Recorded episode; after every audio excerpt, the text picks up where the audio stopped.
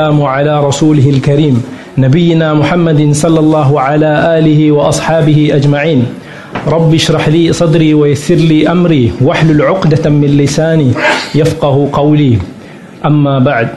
Alhamdulillah, bersyukur kepada Allah dengan limpah dan rahmatnya dapat kita bertemu hari ini di satu sesi untuk kita mengenali seorang tokoh yang besar, seorang tokoh yang kontroversi daripada dulu sampai sekarang. Dan suka untuk saya ingatkan bagi orang-orang yang mendengar bahawa kita bukanlah bercakap tentang Ibn Taymiyah rahimahullah, Syekhul Islam ini, kerana kita ta'asub akan batang tubuh dia. Itu kita sebagai seorang yang berada di landasan sunnah, kita faham bahawa kita tidak ta'asub kepada mana-mana orang, mana-mana tokoh, melainkan di atas dasar kebenaran. Bak kata tawah.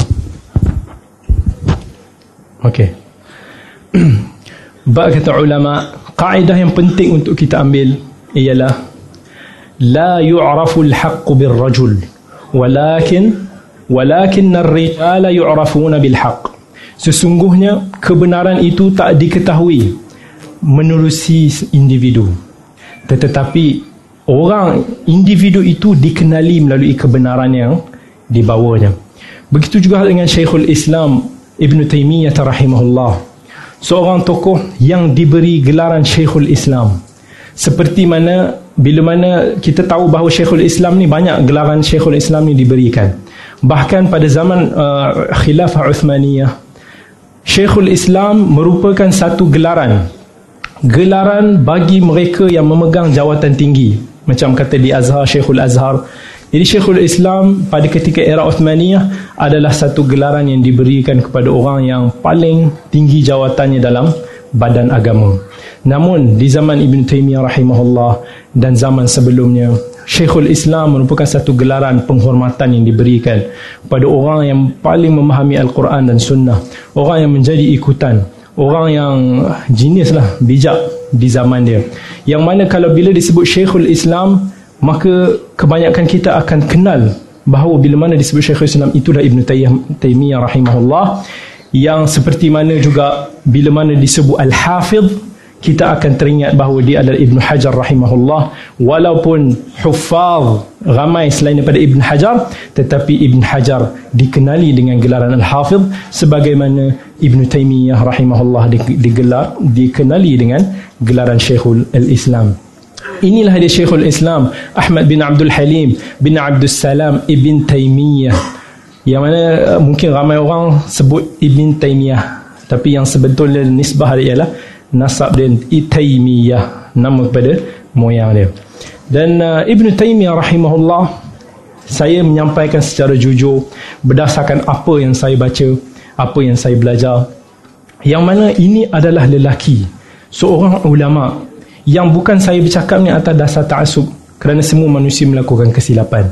Tetapi Ibn Taymiyah rahimahullah seorang yang genius, yang mana kalau bila disebut Ibn Taymiyah, apa yang terdatang ke kepala saya ialah seorang ilmuwan yang serba boleh, yang disebut hari ini versatile, ataupun genius yang kata brilliant, yang kita mungkin susah nak jumpa pada kalangan ulama yang lain, orang yang sedemikian. Inilah Ibn Taymiyah, Masya Allah. Yang mana kalau kita baca sejarah-sejarah para ulama, setiap ulama akan ada dia punya simbol. Kalaulah disebutkan misalnya Al-Imam Syafi'i rahimahullah yang meninggal tahun 204 Hijrah, apa yang kita akan terbayang? Seorang ulama faqih yang memahami nas-nas agama, itu yang akan kita terbayang. Orang yang fasih lisannya, orang yang cantik tulisannya, itulah Imam Syafi'i rahimahullah.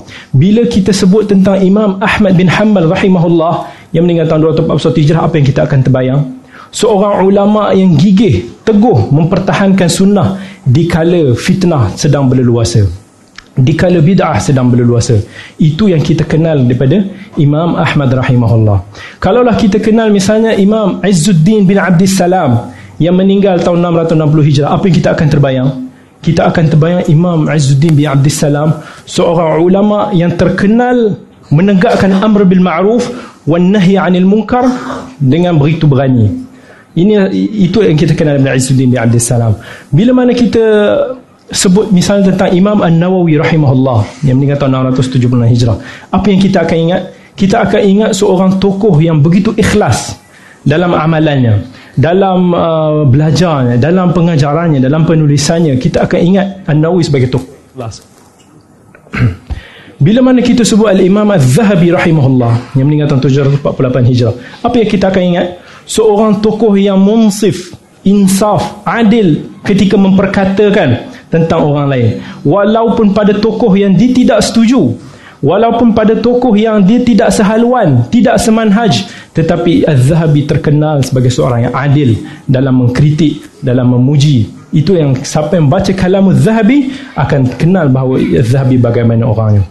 Begitu jugalah bila mana disebut Ibn Taymiyah rahimahullah, maka kita akan ingat seorang ilmuwan yang serba boleh, yang mana ilmuwan yang genius, yang jarang kita jumpai orang yang seumpamanya, yang mana walaupun dia seorang ulama yang hebat, tetapi mestilah dia akan ada kontroversi.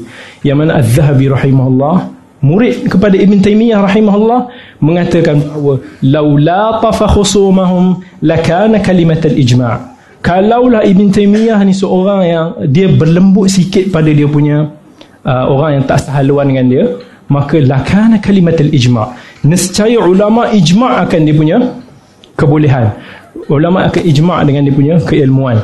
Bahkan orang yang ada isu-isu panas sikit dengan Ibn Taymiyah seperti Ibn Zamlakani, Taqiyuddin As-Subki, mereka ini tetap memuji Ibn Taymiyah walaupun di sebalik persetidaksetujuan yang ada di antara mereka.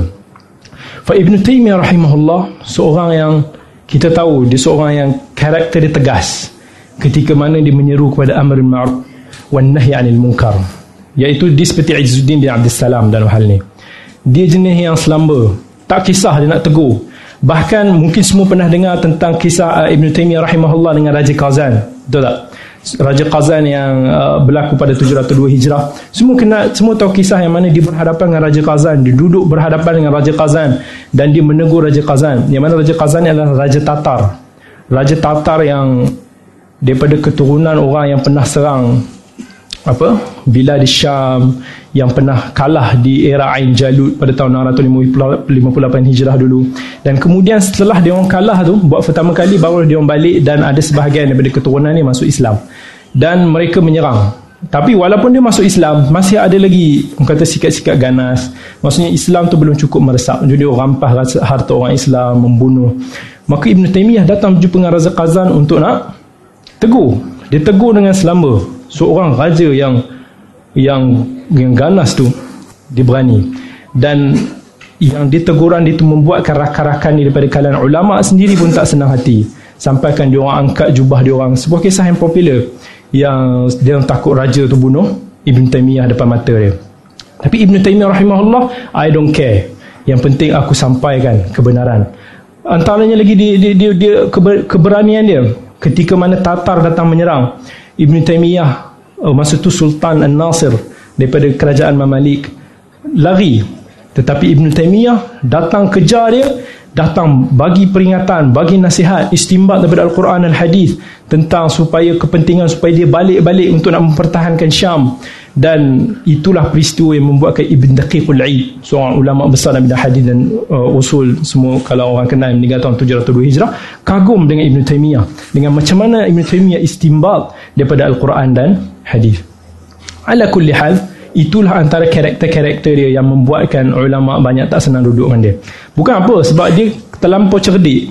Orang yang terlampau cerdik ni kadang-kadang dia ada sifat yang keras sikit. Macam mana kalau kita belajar dengan lecturer kita yang agak tegas? Bukan sebab apa, sebab dia belajar dulu dengan kesukaan. Dia seorang yang orang yang berilmu, yang hebat, maka dia tak mahu orang ambil mudah. Tapi itulah Ibn Taymiyah. Bahkan antara benda yang mungkin kisah yang dia dengan Abu Hayyan. Abu Hayyan adalah seorang tokoh bahasa Arab, tokoh Nahu yang paling hebat pada zaman dia. Bahkan disebut Abu Hayyan adalah tokoh besar dalam bidang bahasa selepas daripada Sibawaih. Yang mana Ibn Taymiyah ketika mana dia berjumpa dengan Abu Hayyan, Abu Hayyan puji dia. Dia tengok Ibn Taymiyah seorang yang brilliant dalam pelbagai bidang, dia puji. Tetapi bila mana dia tengah beragiu dengan Ibn Taymiyah pun, bila mana dia argue, dia kritik Sibawayh. Yang mana Sibawayh ni dalam ilmu nahwu, ilmu bahasa ni orang panggil bagaikan nabi dalam lughah. Maksudnya seorang god of language, seolah macam orang yang terlampau hebat dalam bidang tu. Jadi bila mana Ibn Taymiyah berani mengkritik Sibawayh sampai dia kata lebih daripada 20 masalah yang Sibawayh silap, yang mana kamu dan dia pun tak tahu. Maksudnya sampaikan bila dia cakap macam tu, Abu Hayyan apa dia rasa marah. Dia rasa ini macam kalau ayat kita kata biadab sikit lah, sebab berani mengkritik pula Sibawayh. Tapi itulah Ibn Taymiyah rahimahullah, orang yang dia hanya mementingkan kebenaran. Rahmatullahi alaih rahmatan wasi'ah. Fa Ibn Taymiyah, apa yang menyebabkan saya begitu impress dengan beliau, kita tak akan kenal dia melainkan kita baca dia punya buku-buku, kita tengok apa yang diulas dalam pelbagai isu. Ini antara ulama yang saya tengok, bila mana dia ulas sesuatu isu, bila mana dia tarjih sesuatu isu, saya rasa Masya Allah, hujah dia very strong, yang susah untuk nak kita tolak.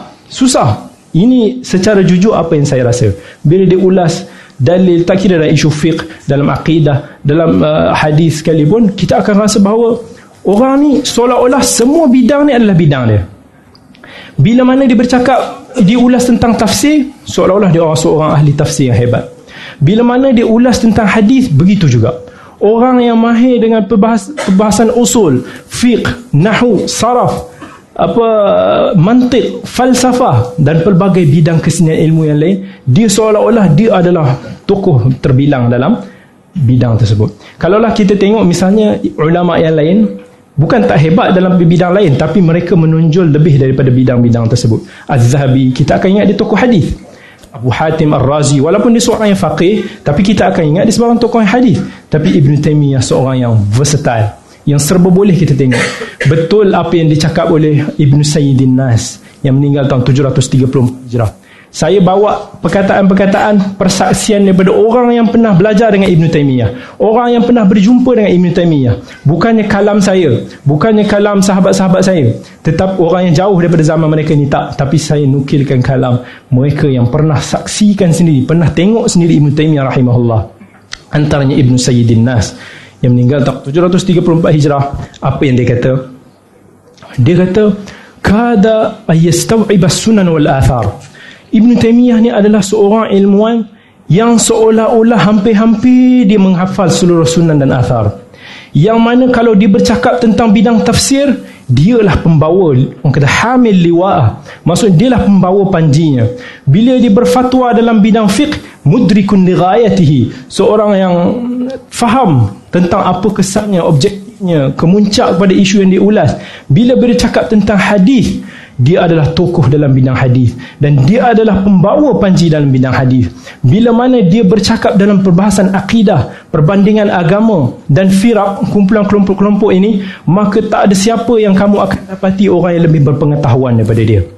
Dan kamu tak akan mampu melihat orang yang sepertinya, dan dia sendiri pun tak melihat orang yang seperti diri dia sendiri. Maksudnya, bukannya dia nak cakap dia tak melihat orang seperti dirinya, maksudnya Ibn Taymiyah tu seorang yang bongkak. Tak, tapi itu adalah perumpamaan pujian, yang mana ulama sebut bahawa seolah-olah dia pun, macam kita katalah, makanan ni sedap gila, gila pun tak sesedap tu.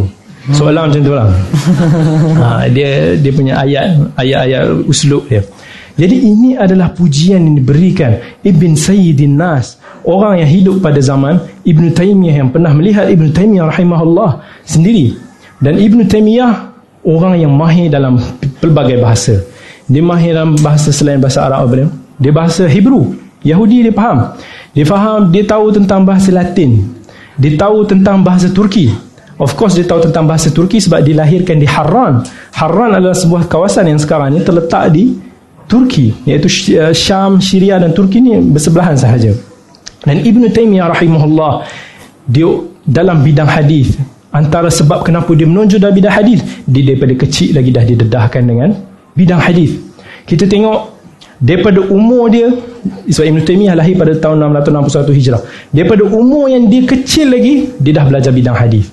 Antara guru yang terawal yang dibelajar ialah Ahmad bin Abdid Daim Al-Maqdisi yang meninggal tahun 668 Hijrah. So kita bayangkan umur dia tak sampai 7 tahun, dia dah start belajar hadis. Dia ambil daripada Ahmad bin Abdid Daim Al-Maqdisi, dia belajar Sahih Muslim. Dia ambil Muntaqa daripada Juz' Ayyub As-Sakhtiyani yang ditulis oleh Dhiya Al-Maqdisi. Dia ambil banyak kitab-kitab mustakhrajat, Al-Ajza' wal-Awali daripada Ahmad bin Abdid Daim Al-Maqdisi ketika usia dia masih kecil. Dan dia belajar, dia ambil kitab Ajza', kitab Juz' Al-Hasan bin Arafah yang kemudiannya diijazahkan kepada murid-murid dia, Al-Birzali. Al-Birzali seorang ulama besar pada zamannya, dan Al-Zahabi, Ibn Al-Muhandis, dan kitab-kitab yang besar selain daripada tu, misalnya Musnad Ahmad, Sunan Ad-Darqutni, Mu'jam At-Tabrani, Kutubus Sittah Al-Bukhari wa Muslim wa Abi Dawud wa An-Nasai wa Abu Dawud, apa lagi Ibn Majah dan Tirmizi. Semua tu disebut bahawa dia belajar setiap satu kitab-kitab tersebut berulang-ulang kali. Berulang-ulang kali dia belajar kitab-kitab hadis tersebut, dan dia hafal, dan dia tahu tentang perihal perawi-perawinya. Dan ini bukan apa yang saya kata, tapi ini yang dikatakan oleh imam dalam bidang hadis, seorang tokoh ulung dalam bidang hadis, Imam Az-Zahabi rahimahullah, murid kepada Ibn Taymiyah rahimahullah sendiri yang kata, siapa yang belajar bidang hadis tak pernah dengar nama Az-Zahabi, maka dia bukan belajar hadis. Imam Az-Zahabi kata bahawa hifdhuhu lil hadis wa rijalih, maksudnya hafalan dia, hafalan Ibn Taymiyah, memori dia akan hadis dan para perawinya, dan pengetahuan dia dalam membezakan hadis yang sahih dan yang saqim. Saqim ni hadis yang cacat lah, yang ada masalah, tidak terkejar. Yang mana Ibn Az-Zahabi sendiri saksikan bahawa, kalaulah kamu nak aku bersumpah di hadapan Kaabah, ma baina ruknain, antara Hajar Aswad dan Rukun Yamani, sumpah bahawa aku tidak pernah melihat lelaki umpama Ibn Taymiyah, maka aku akan buat. Sebabkan dia kata Ibn Taymiyah adalah bahrun la sa'ilalah, bagaikan lautan yang tak ada dia punya penghujung. Nak dia respeknya dengan ilmu yang dimiliki oleh Ibn Taymiyah rahimahullah. Seorang anak murid dia lagi, Ibn Abdul Hadi, seorang tokoh hadis yang besar, namun dia tidak memiliki umur yang panjang, yang mana dia lahir tahun 704 Hijrah dan meninggal tahun 744 Hijrah. Seorang yang hanya berumur 40 tahun seperti Al-Imam An-Nawawi rahimahullah, tetapi orang yang hebat dalam bidang hadis, yang mana As-Safadi kata, kalaulah di umur dia panjang, nescaya dia akan menjadi ayah, nescaya dia akan menjadi keajaiban lah. Ibn Abdul Hadi yang mengarang kitab Al-Muharrar dalam ahkam hadis, yang sebanding dengan Bulughul Maram yang tulisan Ibn Hajar. Ibn Abdul Hadi murid kepada Ibn Taymiyah, puji Ibn Taymiyah, kata dalam bidang hadis Ibn Taymiyah tak ada tolok bandingnya. Orang yang tahu membezakan antara hadis yang sahih dan yang tak sahih, orang yang memiliki hafalan dan perawi yang begitu tinggi sekali, yang mana dia kata pada zaman dia ilmu hadis yang dia ada itu tiada tolok bandingnya. Itu pujian daripada anak murid Ibn Taymiyah rahimahullah. Kerana Ibn Taymiyah selain dikurniakan Allah kejeniusan yang dia ada, memori yang dia ada, sampai ke antara kisah dia, ayah dia pernah satu hari masa dia kecil nak bawa adik-beradik dia orang semua keluar berjalan lah, tapi Ibn Taymiyah tak nak pergi. Kemudian bila ayah dia balik dalam tempoh yang tak lama macam tu, kemudian dia kata, Ibn Taymiyah, kasarta qulub ikhwanak, kamu dah pecahkan, you have broke your brother's heart, kan, macam itulah. Sebab kamu tak keluar bersama-sama bersia-sia. Ibn Taymiyah yang masih kecil dia kata apa, ya abati, aku dah terhafal buku ni, satu buku tak silap saya judulnya Junnatul Munazir, iaitu dia kata aku dalam tempoh yang singkat dia baca dia boleh hafal. Jadi ayah dia pun rasa macam what? Dan itulah antara benda Ibn Taymiyah sendiri cakap, aku tidak membaca satu-satu kitab tu, dengan sekali aku tengok tu, melainkan dia dah tertanam dalam kepala aku. Rahmatullah. Jamaluddin As-Sarmadi pun mempersaksikan kebolehan tersebut. Dia kata, aku pernah melihat Ibn Taymiyah membaca, dengan sekali baca dia tahu hafal. Sebab itulah antara yang kata punca-punca ilmu yang Ibn Taymiyah ada, kemampuan yang dia ada. Orang yang bukan setakat menghafal hadis, tetapi mampu istihdar. Apa yang maksud istihdar? Dia mampu untuk nak keluarkan nas-nas tu bila-bila yang dia mahu. Yang maksudnya istihdar ni, dia bukan perlu kita hafal cari-cari benda, tak. Benda tu ada, dia pilih prosesor. Dalam komputer macam prosesor, dia boleh cari, dia boleh ambil yang mana dia nak petik macam tu. Dan itulah yang disaksikan oleh Ibn Daqiqul Aid, yang seorang tokoh hadis meninggal tahun 702 Hijrah. Tokoh dalam bidang hadis, tokoh dalam bidang usul. Ibn Daqiqul Aid dia kata, ketika aku bersama dengan Ibn Taymiyah rahimahullah, seolah-olah aku tengok lelaki yang semua benda depan mata dia, yang mana dia boleh pilih mana dia tak mahu, mana yang dia nak. Seolah-olah macam buku tu ada depan mata dia. Dan ini yang disebut sendiri oleh Abul Hasan An-Nadawi, ketika dia katakan bahawa Ibn Taymiyah rahimahullah adalah Amirul Mukminin pada zaman dia, seorang alim dari kalangan ilmuwan sunnah, yang mana perpustakaan kitab-kitab hadis dan kitab-kitab rijal, para perawi hadis, seolah-olah terbentang di hadapan mata dia. Inilah lelaki yang disebut oleh Az-Zahabi apa dia? Kullu hadithin la ya'rifu Ibn Taymiyah falaysa bihadith. Iaitu semua hadis yang tak diketahui oleh Ibn Taymiyah, maka ia bukanlah hadis. Ini satu bentuk pujian akan Az-Zahabi dan ulama yang lain terhadap kemampuan ilmu Taymiyah yang menghafal banyak sunan dan athar. Dan pujian ni bukan satu bentuk yang ghulu, ekstrim, tapi ini adalah bentuk pujian yang biasa digunakan untuk nak kata orang tu hebat. Misalnya Imam Ahmad pun pernah bagi tahu benda yang sama. Dia kata sahabat dia ni, kullu hadithin la ya'rifu Yahya bin Ma'in, semua hadis yang tak diketahui oleh Yahya bin Ma'in falaysa bihadith, maka ia bukanlah hadis. Dia nak puji sahabat dia Yahya bin Ma'in, nak iktiraf dia punya kehebatan di dalam bidang hadis.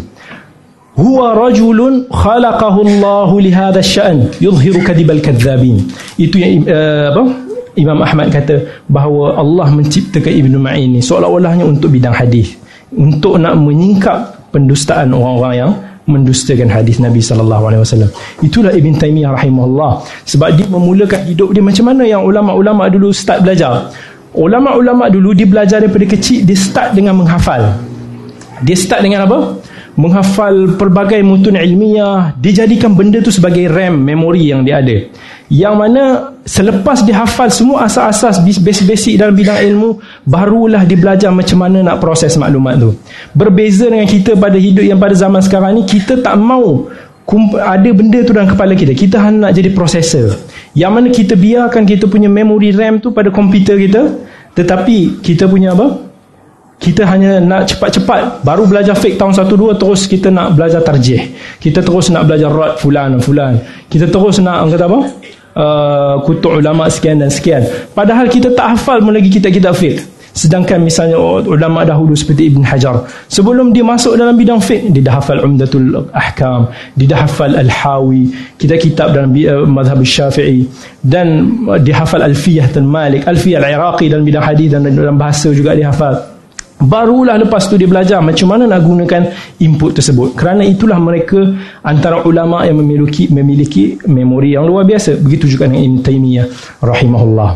Jadi inilah Ibn Taymiyah rahimahullah, seorang imam yang diiktiraf oleh anak murid dia, oleh tokoh-tokoh hadis pada zaman dia, akan ilmu yang dia ada dalam bidang hadis. Kalaulah kita nak tengok ketokohan di dalam bidang hadis, kita kena tengoklah macam mana diulas perbahasan bidang hadis. Misalnya kalau kita tengok dalam pelbagai kitab dia, banyak dalam tempat yang dia, sebab kitab Ibn Taymiyah ni banyak, disebutkan lebih daripada 900 judul, tetapi banyak juga yang tak sampai ke tangan kita hari ini. So apa yang ada tu kita tengoklah, apa yang tertinggal tu apa yang ditulis.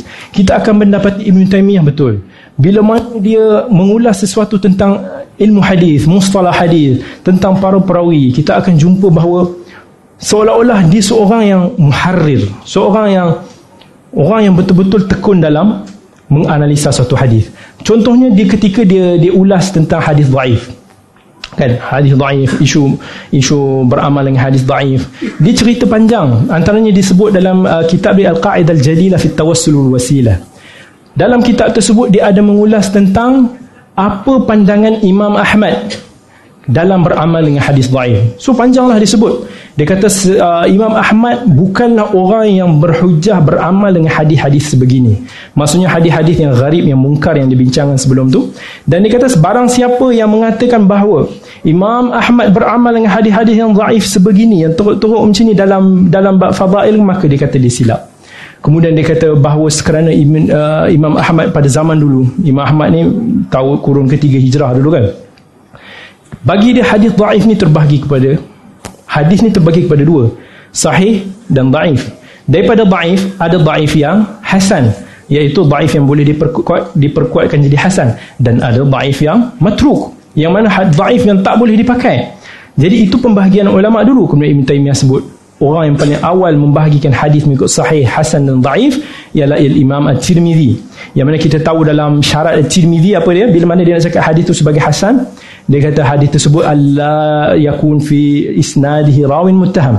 Maksudnya tak ada pada sanadnya perawi yang didustai, yang berdusta atau dituduh berdusta. Dan wala yakunu syadhan, tidak juga pada sanad dia ada keganjilan syadz. Dan ayyurwa min ghairi wajh, maksudnya hadis tersebut ada jalan yang lain. Jadi hadis ini yang disebut oleh Tirmizi ini, Imam Ibn Taymiyah rahimahullah dia kata inilah yang dimaksudkan oleh Imam Ahmad sebagai hadis yang dhaif, iaitu hasan di sisi Tirmizi. Dia kata itulah yang dhaif, yang dimaksudkan dhaif yang diamalkan dalam kalam Imam Ahmad. Sebab itulah dia kata bila mana Imam Ahmad diberi contoh tentang hadis dhaif, dia bagi contoh hadis yang diriwayatkan oleh Amr bin Shu'aib bin Muhammad bin Abdullah bin Amr, iaitu daripada sanad dia, daripada ayah dia, daripada datuk dia. Itu antara contoh yang dibagi. Dan sanad itu adalah sanad yang hasan, tetapi diberi contoh oleh Imam Ahmad sebagai hadis yang dhaif. Itu dia nak bagi, Imam Ibn Taymiyah nak terangkan bahawa Imam Ahmad bukannya mengamalkan hadis dhaif secara total, tetapi dia mengambil dalam satu tempat lain, kitab Qawaid Jalilah juga dia kata, kerana dia kata Imam Ahmad ditengok dia pada sesuatu hadis tu, jika adanya asal pada satu hadis tu, yang mana hadis tersebut asal dia tu sahabit, maksudnya ada asal lah dalam agama, kemudian hadis yang datang yang dikatakan lemah itu tidak ada kelihatan tanda-tanda ianya dusta, maka itulah yang dimaksudkan. Misalnya, kita kata misalnya tentang hadis-hadis yang mensyariatkan solat duha, ada. Kemudian datanglah hadis-hadis yang membawa ganjaran orang yang solat duha. Mungkin hadis tersebut dhaif, tetapi dalam bab tersebut, jika hadis dhaif tersebut tidak menunjukkan ianya sangat lemah, iaitu adanya perawi-perawi yang boleh dituhmah sebagai berdusta, inilah yang disebut bahawa Imam Ahmad menggunakan hadis ni dalam bidang, dalam bab fadail. Sebab tu dia kata contohnya seperti Israiliyat juga sedemikian. Ibn Taymiyah kata kerana tak ada siapa pun yang kata kita boleh beramal menjadikan Israiliyat ni sebagai satu hukum jika ianya bersendirian, tetapi kita boleh meriwayatkan dia jika mengkata apa, jika ianya tak ada unsur-unsur yang bertentangan dengan syariat agama.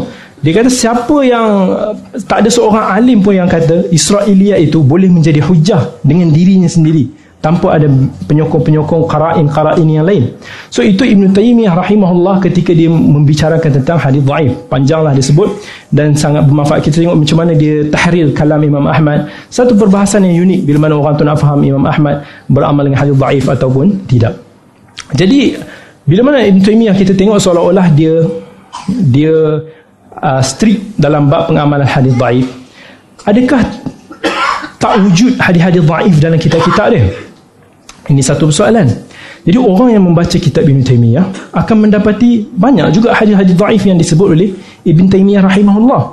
Tetapi kebanyakannya Ibn Taymiyah menukilkan hadis-hadis yang lemah, yang dhaif tersebut kerana dia, orang kata ada banyak faktor lah, tetapi punca utama dia ialah dia tidak menjadikan hadis itu dalam bab usul, tetapi dia menjadikan sebagai penyokong ataupun bab istiqnas. Istiqnas ni apa?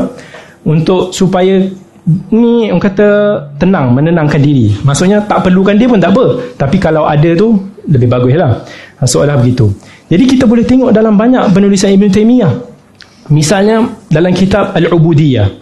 Dalam kitab Al-Ubudiyah oleh Ibn Taymiyah rahimahullah, contohnya dibawa satu hadis. Dibawa satu hadis tentang para sahabat tanya kepada Nabi SAW, adakah berubat ini ataupun ruqyah ini menolak qadar Allah? Nabi SAW jawab, bahkan ia juga maksudnya berubat dan ruqyah itu sebahagian daripada qadar Allah. Dan hadis ini diriwayatkan oleh Imam Ahmad, diriwayatkan oleh At-Tirmizi, diriwayatkan oleh Al-Baihaqi daripada jalan daripada Az-Zuhri, daripada Abi Khuzamah, daripada ayah yang mana perawinya majhul. Maka kita boleh tengok hadis ini sebenarnya adalah dhaif. Dan hadis ini asalnya dhaif, tetapi Ibn Taymiyah tidak menjadikan hadis ini sebagai usul dalam bab usul yang dijadikan hujah yang core. Sebab hadis ini actually adalah riwayat jalan, dia ada jalan-jalan yang lain, tapi tak terlepas daripada waham, tadlis, perawi yang daif dan seumpamanya. Dan kalau kita tengok juga dalam kitab Ibn Taymiyah lain, misalnya dalam Al-Qawaid Al-Fiqhiyah pun ada juga hadis-hadis yang dinyatakan ialah hadis yang daif. Misalnya Ibn Taymiyah ketika mengutarakan hadis la salata li jaril masjid illa fil masjid, hadis ini dinilai daif oleh Ibn Hajar, oleh Al-Ajluni dan imam-imam hadis yang lain. Dan tapi Ibn Taymiyah tak menjadikan hadis ini sebagai hujah asas dalam perbahasan yang disebutkan tersebut dalam tentang bab salat jamaah.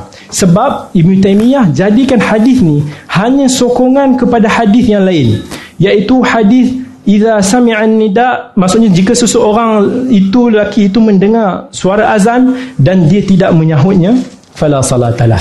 Jadi dia kuatkan makna hadis ni dengan hadis yang dhaif tersebut. Maksudnya hadis yang asal tu ada yang memang boleh diterima, dan dia hanya ambil hadis dhaif ni sebagai dia punya penyokong, syahid kepada makna dia sahaja.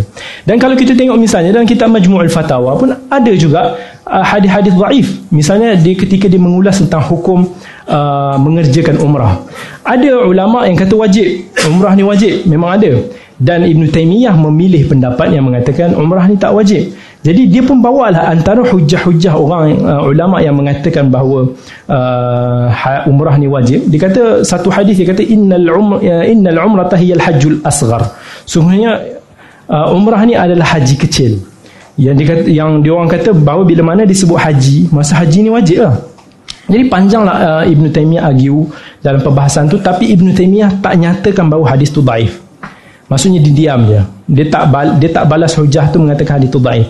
So kenapa Ibn Taymiyah mendiamkan diri atau tidak memberi sebarang komentar terhadap hadis yang dhaif tersebut? Dan selain daripada dia, ada banyak faktor. Antaranya hadis tersebut mungkin tak sabit dhaif dia di sisi Ibn Taymiyah, yang dia mungkin tak melihat hadis tu dhaif, ataupun dia tidak tahu akan kedhaifan hadis tersebut. Dan ada juga yang sekadar Ibn Taymiyah kerana dia mengikut manhaj ulama' yang lain. Contohnya ketika dia menulis kitab Al-Kalimut Tayyib. Kitab Al-Kalimut Tayyib Ibn Taymiyah ni adalah satu kitab tentang azkar, tentang zikir-zikir, yang mana dia seolah-olah meringkaskan kitab Al-Azkar oleh Al-Imam An-Nawawi rahimahullah. Jadi dia banyak follow Imam An-Nawawi, yang mana Imam Nawawi kalau banyak tempat dia diam, dia pun diam. Kalau Imam Nawawi sebut ulas sesuatu, mungkin dia ulas juga. Dan kita pun tahu Imam Nawawi rahimahullah sometimes dia ada tasahul dalam bab meriwayatkan hadis dhaif, terutama dalam fadail. Maka Ibn Taymiyah dia hanya follow apa yang An-Nawawi lakukan. Dan begitu juga boleh jadi disebabkan Ibn Taymiyah orang kata mengikuti atau follow je ahkam ulama' yang terdahulu. Contohnya dinukil je tasih daripada Ibn Hibban, dinukil je tasihul Hakim. Dan sometimes Al-Hakim, Ibn Hibban kadang-kadang ada kelonggaran, tasahul dalam beberapa penilaian. Dan itulah, dan Ibn Taymiyah begitulah, kadang-kadang dia tak sempat nak semak.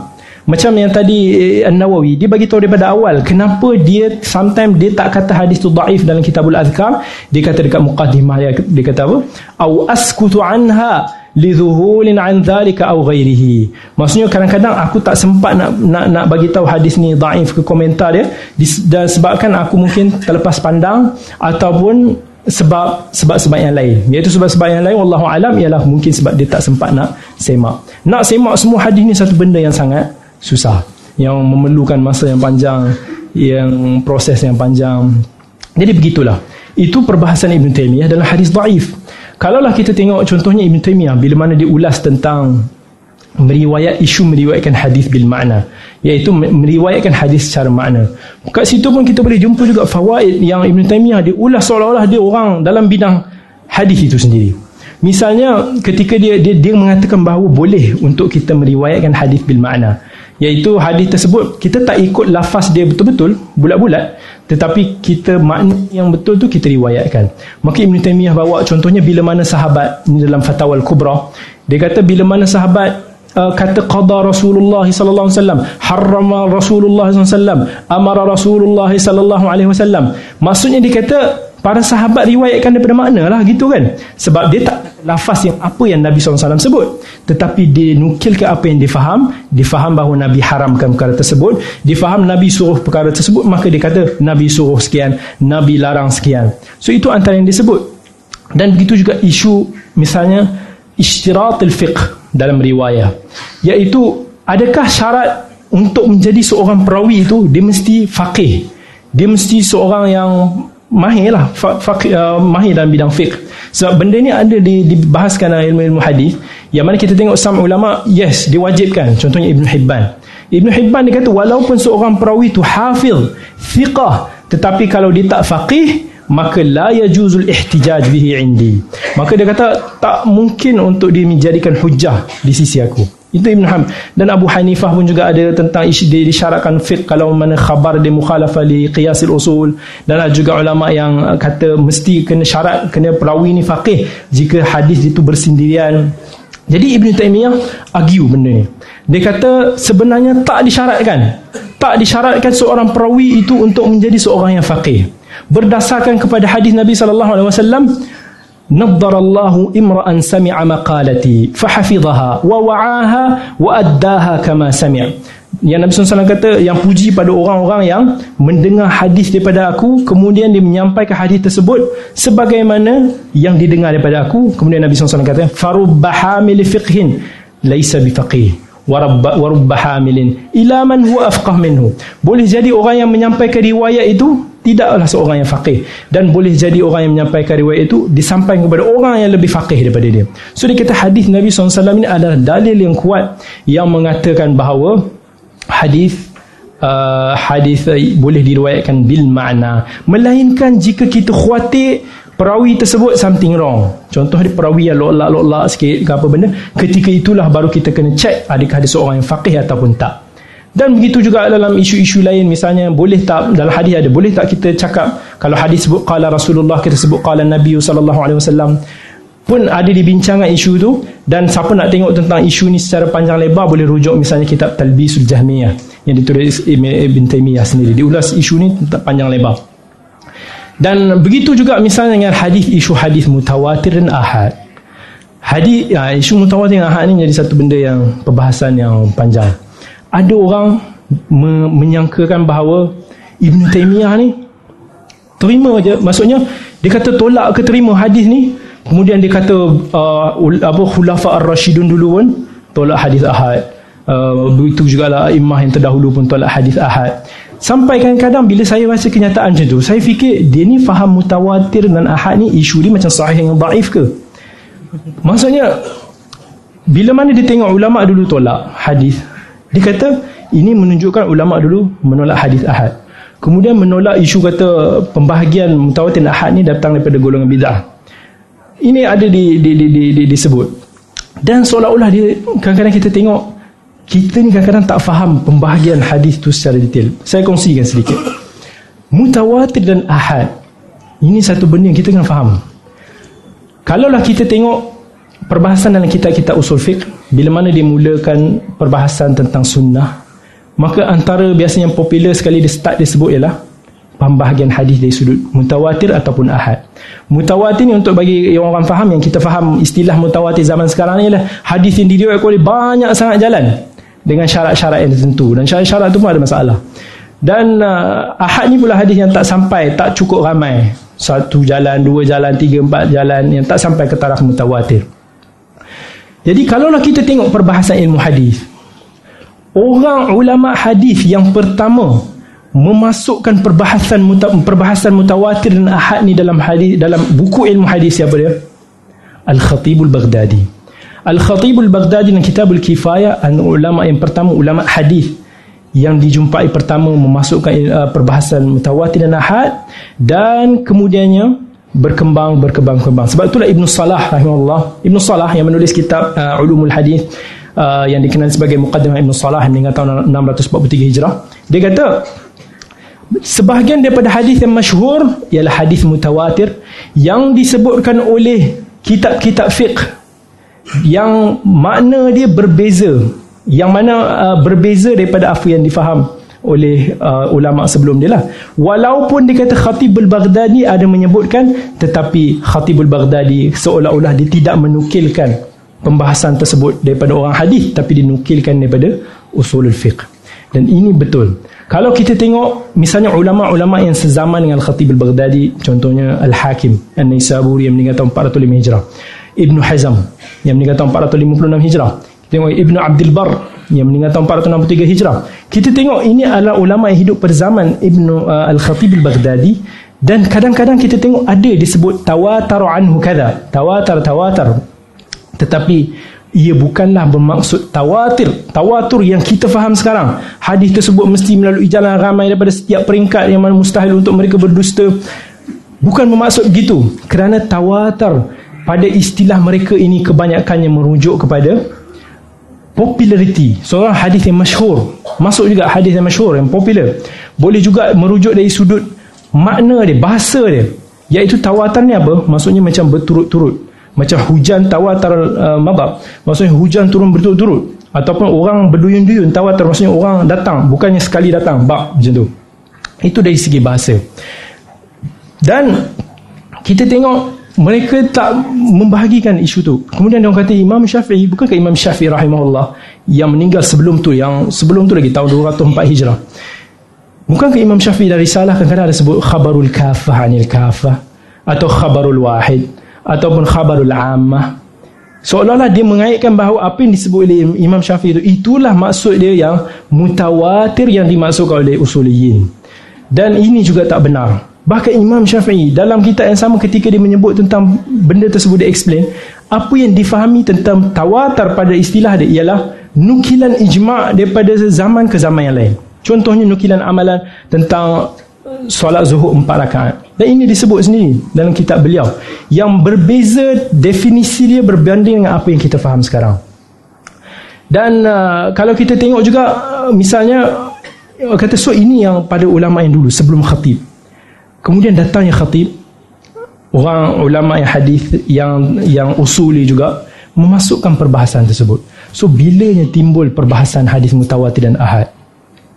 Kadang-kadang saya pun hairan, orang hujahkan, kata ada contohnya Umar menolak hadis Abi Musa Al-Ash'ari contohnya, itu sebagai tanda dia ulama dulu ada menolak khabar ahad. La, bukan. Itu bukan isu dia. Isu dia ialah kalaulah hadis tersebut sahih, walaupun dengan satu jalan, qarinah bukti dia kuat, ulama terima.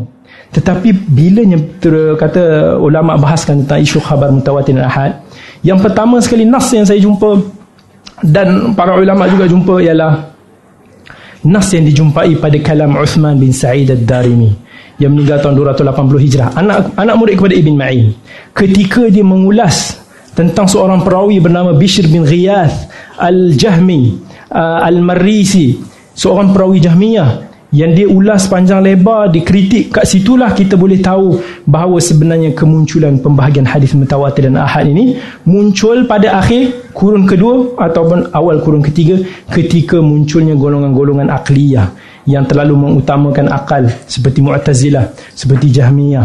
Ketika itu mereka desperate bila mana wujudnya nas-nas yang bertentangan dengan dia punya fahaman, maka mereka mewujudkan rule bahawa hadis ahad tak boleh diterima dalam akidah dan pelbagai lagi, semata-mata untuk nak menolak hadis. Walhal ulama hadis dia tidak faham, dia tidak melihat tentang perbahasan ahad dan mutawatir. Apa hadis yang sahih, walaupun hadis tersebut ahad ke, yang diorang kata ahad jalan yang sedikit, maka kita terima dengan penuh keyakinan. Perbahasan ni sampai orang kata apa, asalnya perbahasan ni begitu, tak mempengaruhi orang hadis pada zaman tu.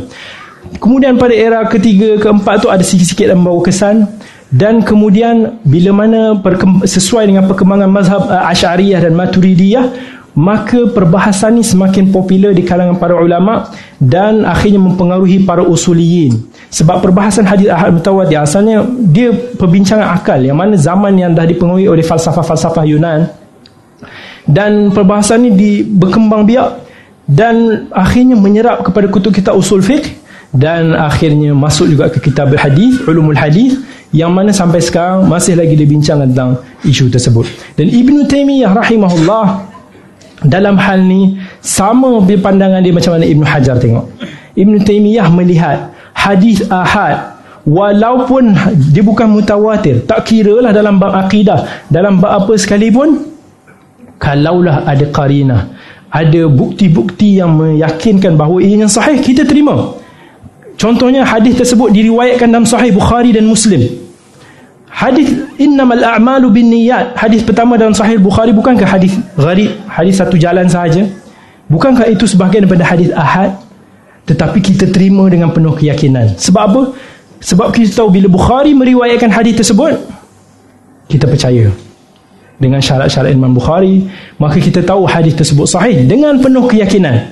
Tetapi golongan-golongan yang dulu yang banyak terpengaruh dengan akal-akal ni sampai kata bahaskan isu mutawatir ni yufidul ilm, yufidul dhan, masuk ke perbahasan yang kompleks yang ulama dulu tak mention pun. Ulama hadis dulu tak sebut pun. Seolah-olah hadis ahad yufidul dhan, hadis mutawatir yufidul ilm. Dhan ni maksudnya sangka-sangka macam itulah, not that yakin, half you know. Hadis mutawatir yufidul ilm, maksudnya hadis mutawatir je yang meyakinkan kita. Sampai perbahasan tu begitu. Walhal ulama dulu tak kira lah hadis tu berapa jalan pun, tapi kalau buktinya sahih diterima. Macam mana Al-Bukhari buat pada kitab innamal a'malu binniyat. Bahkan hadis akhir di dalam Sahih Bukhari pun hadis gharib, yang kalimatani khafifatani kan, hadis tentang yang popular tu, itu pun hadis gharib. Maka kita tengok ulama dulu tak ada tengok benda-benda tersebut. Ditengok sama ada hadisnya sahih dengan ada evidence ataupun tidak. Kalam akli ni yufidul dhan, yufidul ilm, nak menimbulkan was-was kita. Itu yang berbahaya. Dan kemudian kalau kita tengok Ibn Hajar rahimahullah dalam nukhbah dia, ketika dia atas mazhab ahli hadis, tapi ada sikit-sikit terpengaruh dengan apa yang perbahasan usuli sebut. Misalnya disebut tentang perbahasan hadis yang mutawatir. Jadi disebut hadis yang mutawatir, dikata fal-awwalul mutawatirul mufidu lil-ilmi al-yaqini bi syurutihi. Dikata mutawatir ni mufid ilmu al-yaqini dengan syarat-syaratnya. Dan kemudian disebut wa kulluha siwal awwali ahadun wa fiha al-maqbul wal mardud li tawaqquf al-istidlal biha 'ala al-bahth an ahwali ruwatiha dun al-awwal wa qad yaqa'u fiha ma yufidu al-ilm an-nadhariyya bil qara'in al-mukhtar. Seolah-olah dikata hadis yang ahad kalau ada bukti yufidul ilm. Kemudiannya masuk pula ilmu ni nazari ke ilmu yaqini. So ini perbahasan akliyah yang banyak terlibat. Nazari ni yang melibatkan tentang kita dah cek hadis tersebut. Begitu juga hadis mutawatir, kita tak boleh nak kata hadis mutawatir tak perlu cek. Orang kena cek nak tahu dia mutawatir atau tidak. Setelah kita tahu dia mutawatir, baru dia datang perasaan yakin tersebut. Sebelumnya kita kena semak. Sama juga dengan khabar ahad yang lain-lain. So saya tak nak panjangkan isu ni sebab masa dah tak lama, tapi ada beberapa perkara yang penting saya perlu sentuh dalam bidang jarh wa ta'dil. Ini pun kita benda penting saya terpaksa sentuh. Mungkin ambil masa sikit moderator. Sebab orang tuhmah Ibn Taymiyah sebagai seorang yang mutasyaddid.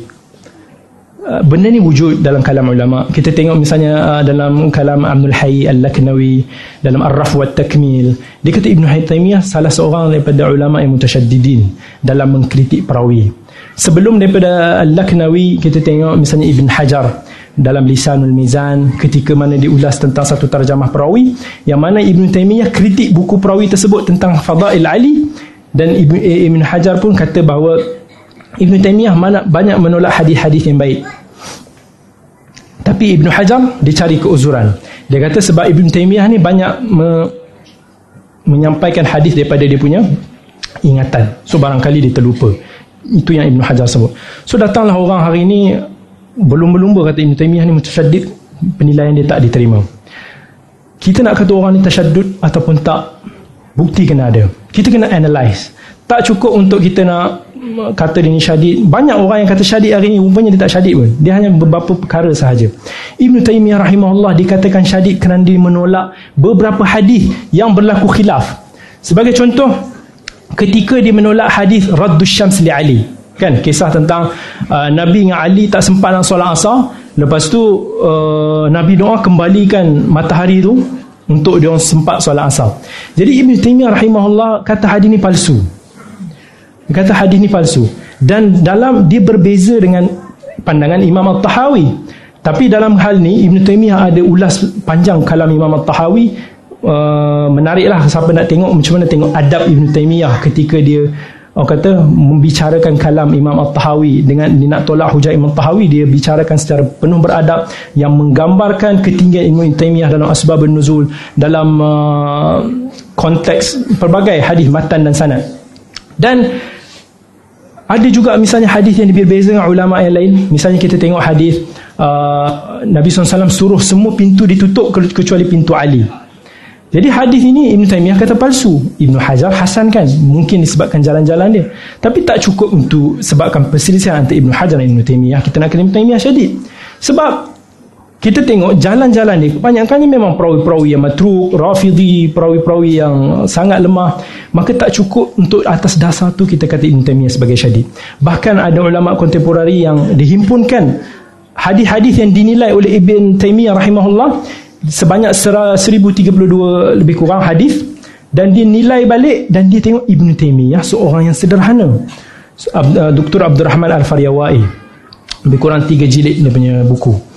Dia melihat Ibn Taymiyah seorang yang bermanhaj sederhana, dan dipersetujui juga oleh Dr. Adnan Sharash dalam buku dia Ibn Taymiyah Muhaddithan. Dia pun setuju bahawa Ibn Taymiyah adalah seorang yang sederhana, sebagaimana Abu Dawud, Al-Bukhari, Imam Ahmad dalam menilai hadis. Kita tengok misalnya, sebab ada orang dia ingat bila mana Ibn Taymiyah menyalahi ulama' yang lain, terus dikata Ibn Taymiyah ni syadid. Contohnya Ibn Taymiyah kata dalam kitab dia Manhajun Nubuwah tentang seorang perawi bernama Al-Husain bin Al-Hasan Al-Ashqar Al-Kufi. Perawi ni Ibn Taymiyah kata tak ada satu riwayat dia pun yang sabit. Kemudian datanglah orang, dia kata Ibn Ma'in puji dia, Ibn Hajar puji dia, maka Ibn Taymiyah ni syadid. Rumusannya begitu, tanpa kita analyse betul-betul tentang hal perawi ini. Betul, Ibn Ma'in dikata apa? Bila mana ditanya tentang perawi ini, Ibn Ma'in kata ghalin fit tashayyu', seorang Syiah yang ghali, ekstrim. Kemudian orang anak murid tanya, so bagaimana dengan hadis dia? Ibn Ma'in kata saduqun la ba's. Dan Ibn Hibban masukkan perawi dalam kitab Thiqat. Ibn Hajar kata saduqun yahim yaghlu fit tashayyu', iaitu saduq yang banyak buat kesilapan dan cumanya dia ni ghali, ekstrim dalam Syiah. Jadi orang kata tengok imam ni, orang yang puji perawi ni, tiba-tiba datang Ibn Taymiyah kata dia hadis dia semua palsu, dia ni syadid. Kita tengok balik perawi ni misalnya. Kalau kita tengok secara overall, secara kolektif, kita akan tahu Ibn Taymiyah tak menyalahi jumhur ulama. Jumhur ulama mentaifkan perawi ni. Bahkan Ibnu Numair yang meninggal tahun 234 Hijrah, Ibnu Numair adalah perawi, salah seorang nuqad naqid yang paling mahir perbahasan hadis-hadis Kufah. Yang mana Imam Ahmad dan Ibnu Ma'in kata, kalaulah kamu nak tanya aku tentang perawi Kufah, tanya Ibnu Numair. Dan Ibnu Numair dengan Uthman bin Abi Shaybah yang meninggal tahun 239 Hijrah, ulama Kufah yang menjarahkan perawi ini. Dan dia lebih tahu tentang perawi yang daripada Kufah ni. Bahkan Ibn Numair dikata apa? Uthman bin Abi Shaybah kat sini lebih tahu tentang perawi ni daripada Ibn Ma'in dan Ahmad bin Hanbal. Sebab kemungkinan Imam Ahmad dan Yahya bin Ma'in pernah mengambil riwayat daripada Husain Al-Ashqar, dan dia tak jumpa apa-apa yang bermasalah. Kemudian setelah balik, ini yang diceritakan oleh Al-Qaili, Imam Ahmad menjumpai disebutkan tentang manakir, hadis-hadis mungkar perawi ini, maka Imam Ahmad pun asqatahu, maksudnya dia tolak riwayat perawi ini. Dan Ibn Hibban penilaian dia menyalahi jumhur dalam hal tersebut, dan Ibn Hibban pada sam tempat dia ada sedikit tasahul. Dan Ibn Hajar orang faham dia menilai baik, tapi sebenarnya Ibn Hajar tak nilai baik. Dia kata saduqun yahim yaghlu fi tashayyu'. Mungkin disebut saduq tu sebab Ibn Ma'in kata saduq. Tapi bila mana disebut yaghlu fi tashayyu', jarh pada adalah perawi, pada dia punya credibility, yang mana salah satu syarat untuk seorang perawi itu diterima. Dan kita tengok jumhur ulama kata dia ni sebagai dhaif syadid. Misalnya Al-Bukhari kata fihi nazar. Imam Abu Hatim kata laisa biqawi. Abu Zur'ah kata Syekh Munkarul Hadith, Abu Ahmad Al-Hakim kata laisa bil qawi indahum. Dan kita tengok juga Al-Haythami kata da'if jiddan, Munkarul Hadith, yuttaham. Dan kita tengok Al-Zahabi kata wahin, rafidhi. Dan misalnya Uqaili Ibn Adi, kita tengok Al-Zahabi antara orang yang dia sebutkan sebab apa dia orang tolak perawi ni, dia bawa riwayat-riwayat yang kebanyakannya mungkar, yang batil, untuk nak menunjukkan perawi ni tak boleh dipakai. Bahkan dia orang sebut perawi ni pernah mengarang kitab yang mengkritik, mencaci Abu Bakar dan Umar radhiyallahu anhuma. Maka penilaian Ibn Taymiyah kita tengok tak menyalahi jumhur dalam hal ni. Tapi sama orang dia hanya compare khilaf-khilaf sikit tu, dia terus kata fulan syadid, fulan ni. Ini satu benda yang perlu kita lebih detail. Baik, saya tak nak pergi panjang ke moderator dah pandang. Okay, anyway, banyak lagi sebenarnya apa yang nak disebutkan untuk membuktikan tentang ketokohan Ibn Taymiyah, yang mana dia mengkritik. Kita tengok dia mengkritik perawi sana dan sini, Ibn Hazm, At-Tirmizi, At-Tahawi dan ramai ulama yang lain yang dibincangkan, yang menunjukkan dia seorang ahli dalam bidang hadis. Dan apa pun, seorang manusia tak terlepas dalam kesilapan. Ibn Taymiyah juga ada buat kesilapan. Ada pernah dia tersilap dalam ta'in perawi yang bernama Salih bin Hayyan misalnya. Pernah dia menyangka bahawa perawi ini perawi yang di perawi Bukhari, dan Ad-Darqutni pula sebaliknya, diingat ni perawi yang Bukhari kata fihi nazar, yang Bukhari kutub. Jadi dia orang tersilap dalam memilih ta'in ruwah. Dan kadang-kadang Ibn Taymiyah ada juga sam kesilapan dari sudut azu hadis Bukhari ke Muslim ke, kadang-kadang tersilap mungkin lafaz hadis, kadang-kadang dia tersilap dalam bab tasih hadis. Dia kata ulama sekian sahihkan, tapi mungkin hadis tersebut sebenarnya didaifkan oleh ulama tersebut. Benda ni wujud di kalangan semua manusia, tak ada siapa boleh lari. Tetapi antara keuzuran Ibn Taymiyah rahimahullah, kita boleh faham daripada kalam anak murid Ibn Abdul Hadi, apa yang dia kata, kerana Ibn Taymiyah rahimahullah boleh kata semua apa yang disampaikan semua daripada kepala dia, dan apa yang sampai daripada kepala dia tu orang catat jadi fatwa yang tersebar meluas. Dan kita memberi jawapan on the spot dengan kita menulis lain. Bila kita menulis, kita ada masa untuk nak check. Tetapi bila mana ulama macam Ibn Taymiyah yang cepat dia respon, maka kadang-kadang sama kesilapan tu boleh berlaku. Dan kita tengok benda ni tak lari daripada mana-mana manusia. Bahkan Al-Zahabi kata ketika Ibn Taymiyah di penjara, orang datang minta ijazah riwayat daripada dia, ditulis. Daripada penjara tu ditulis 10 halayan riwayat dengan bersanad, dibagi komplit ijazah dia. Dan akhirnya pada akhir umur dia 720 Hijrah, kemudian akhirnya dia dipenjarakan dan ditarik dia punya pen, kertas yang dia tak boleh nak menulis. So Ibn Taymiyah adalah ulama yang besar. Cukuplah kita saksikan bahawa anak-anak murid dia daripada orang hadis, iktiraf dia. Kita tengok Al-Zahabi sebut dia dalam kitab Al-Mu'in fi Tabaqatil Muhaddithin. Kita tengok dimasukkan Al-Dhikru Man Yu'tamadu Qawluhu fil Jarh wa Ta'dil. As-Sakhawi yang meninggal tahun 902 Hijrah pun sebut dalam Al-Mutakallimuna fil Rijal, dalam kitab Al-I'lan bit Tawbikh liman dhamma ahli tarikh, sebuah kitab yang menggolongkan ahli hadis, nuqad ahli hadis. Kita tengok Ibn Nasiruddin Ad-Dimashqi yang meninggal tahun 840 Hijrah pun dia kata bahawa Ibn Taymiyah adalah nuqad daripada kalangan kurun yang ke-8. Kita tengok Ibn Daqiqul Eid pun puji dia. Kita tengok Al-Mizzi pun kata apa? Mizzi ni seorang tokoh hadis yang kata termasyhur lah pada zamannya. Al-Mizzi kata apa? Yang meninggal tahun 742 Hijrah. Dia kata ma ra'aitu rajulan mithli Ibn Taymiyah. Maksud aku tak pernah tengok orang macam Ibn Taymiyah, dan dia sendiri tak melihat orang yang sepertinya, dan aku tak pernah melihat orang yang lebih mengetahui tentang kitabullah wa sunnati rasulih selain daripada Ibn Taymiyah, dan aku tak pernah melihat orang yang paling follow kitabullah wa sunnati rasulih melainkan Ibn Taymiyah rahimahullah. Ini pengiktirafan daripada Al-Mizzi, yang semua orang hadis tahu dia mengarang kitab Tahdzibul Kamal, Tuhfatul Ashraf, yang otak Ibn Al-Mizzi ni adalah otak komputer. Macam mana dia boleh susun semua tu ikut susunan jumlah beratus ribu perawi yang ada dengan kepala di sini, tapi dia puji Ibn Taymiyah rahimahullah. Orang-orang hadis cukup pujian pada Ibn Taymiyah ni, ulama puji dia banyak lah. Tapi saya sebutkan apa yang berkaitan dengan hadis untuk nak menggambarkan bahawa Ibn Taymiyah adalah seorang tokoh dalam bidang hadis, yang walaupun dia mungkin dia tak semasyhur dalam bidang hadis seperti anak murid Al-Zahabi, tetapi dia tetap ensiklopedia dalam bidang kesenian ilmu yang pelbagai termasuk hadis. Namun seorang manusia tetap tidak boleh lari daripada kesilapan. Bak kata betul apa yang dikata oleh seorang syair Al-Mutanabbi. Dia kata ma ra'aitu sawaban, dia kata apa syair dia Lam ara fi uyubin nasi aiban kanaqsil qadirin ala tamami. Aku tidak melihat sebahagian kesilapan manusia ni yang biasa ni sebahagian daripada aib dia, tetapi orang yang aibnya orang yang ada kemampuan tapi dia tidak memerah dia punya kemampuan dia, maka itulah orang yang silap. Wa akhiran nasallallahu taufiq wassadad wa sallallahu ala sayyidina Muhammad wa ala alihi wa sahbihi ajma'ina walhamdulillahi rabbil alamin.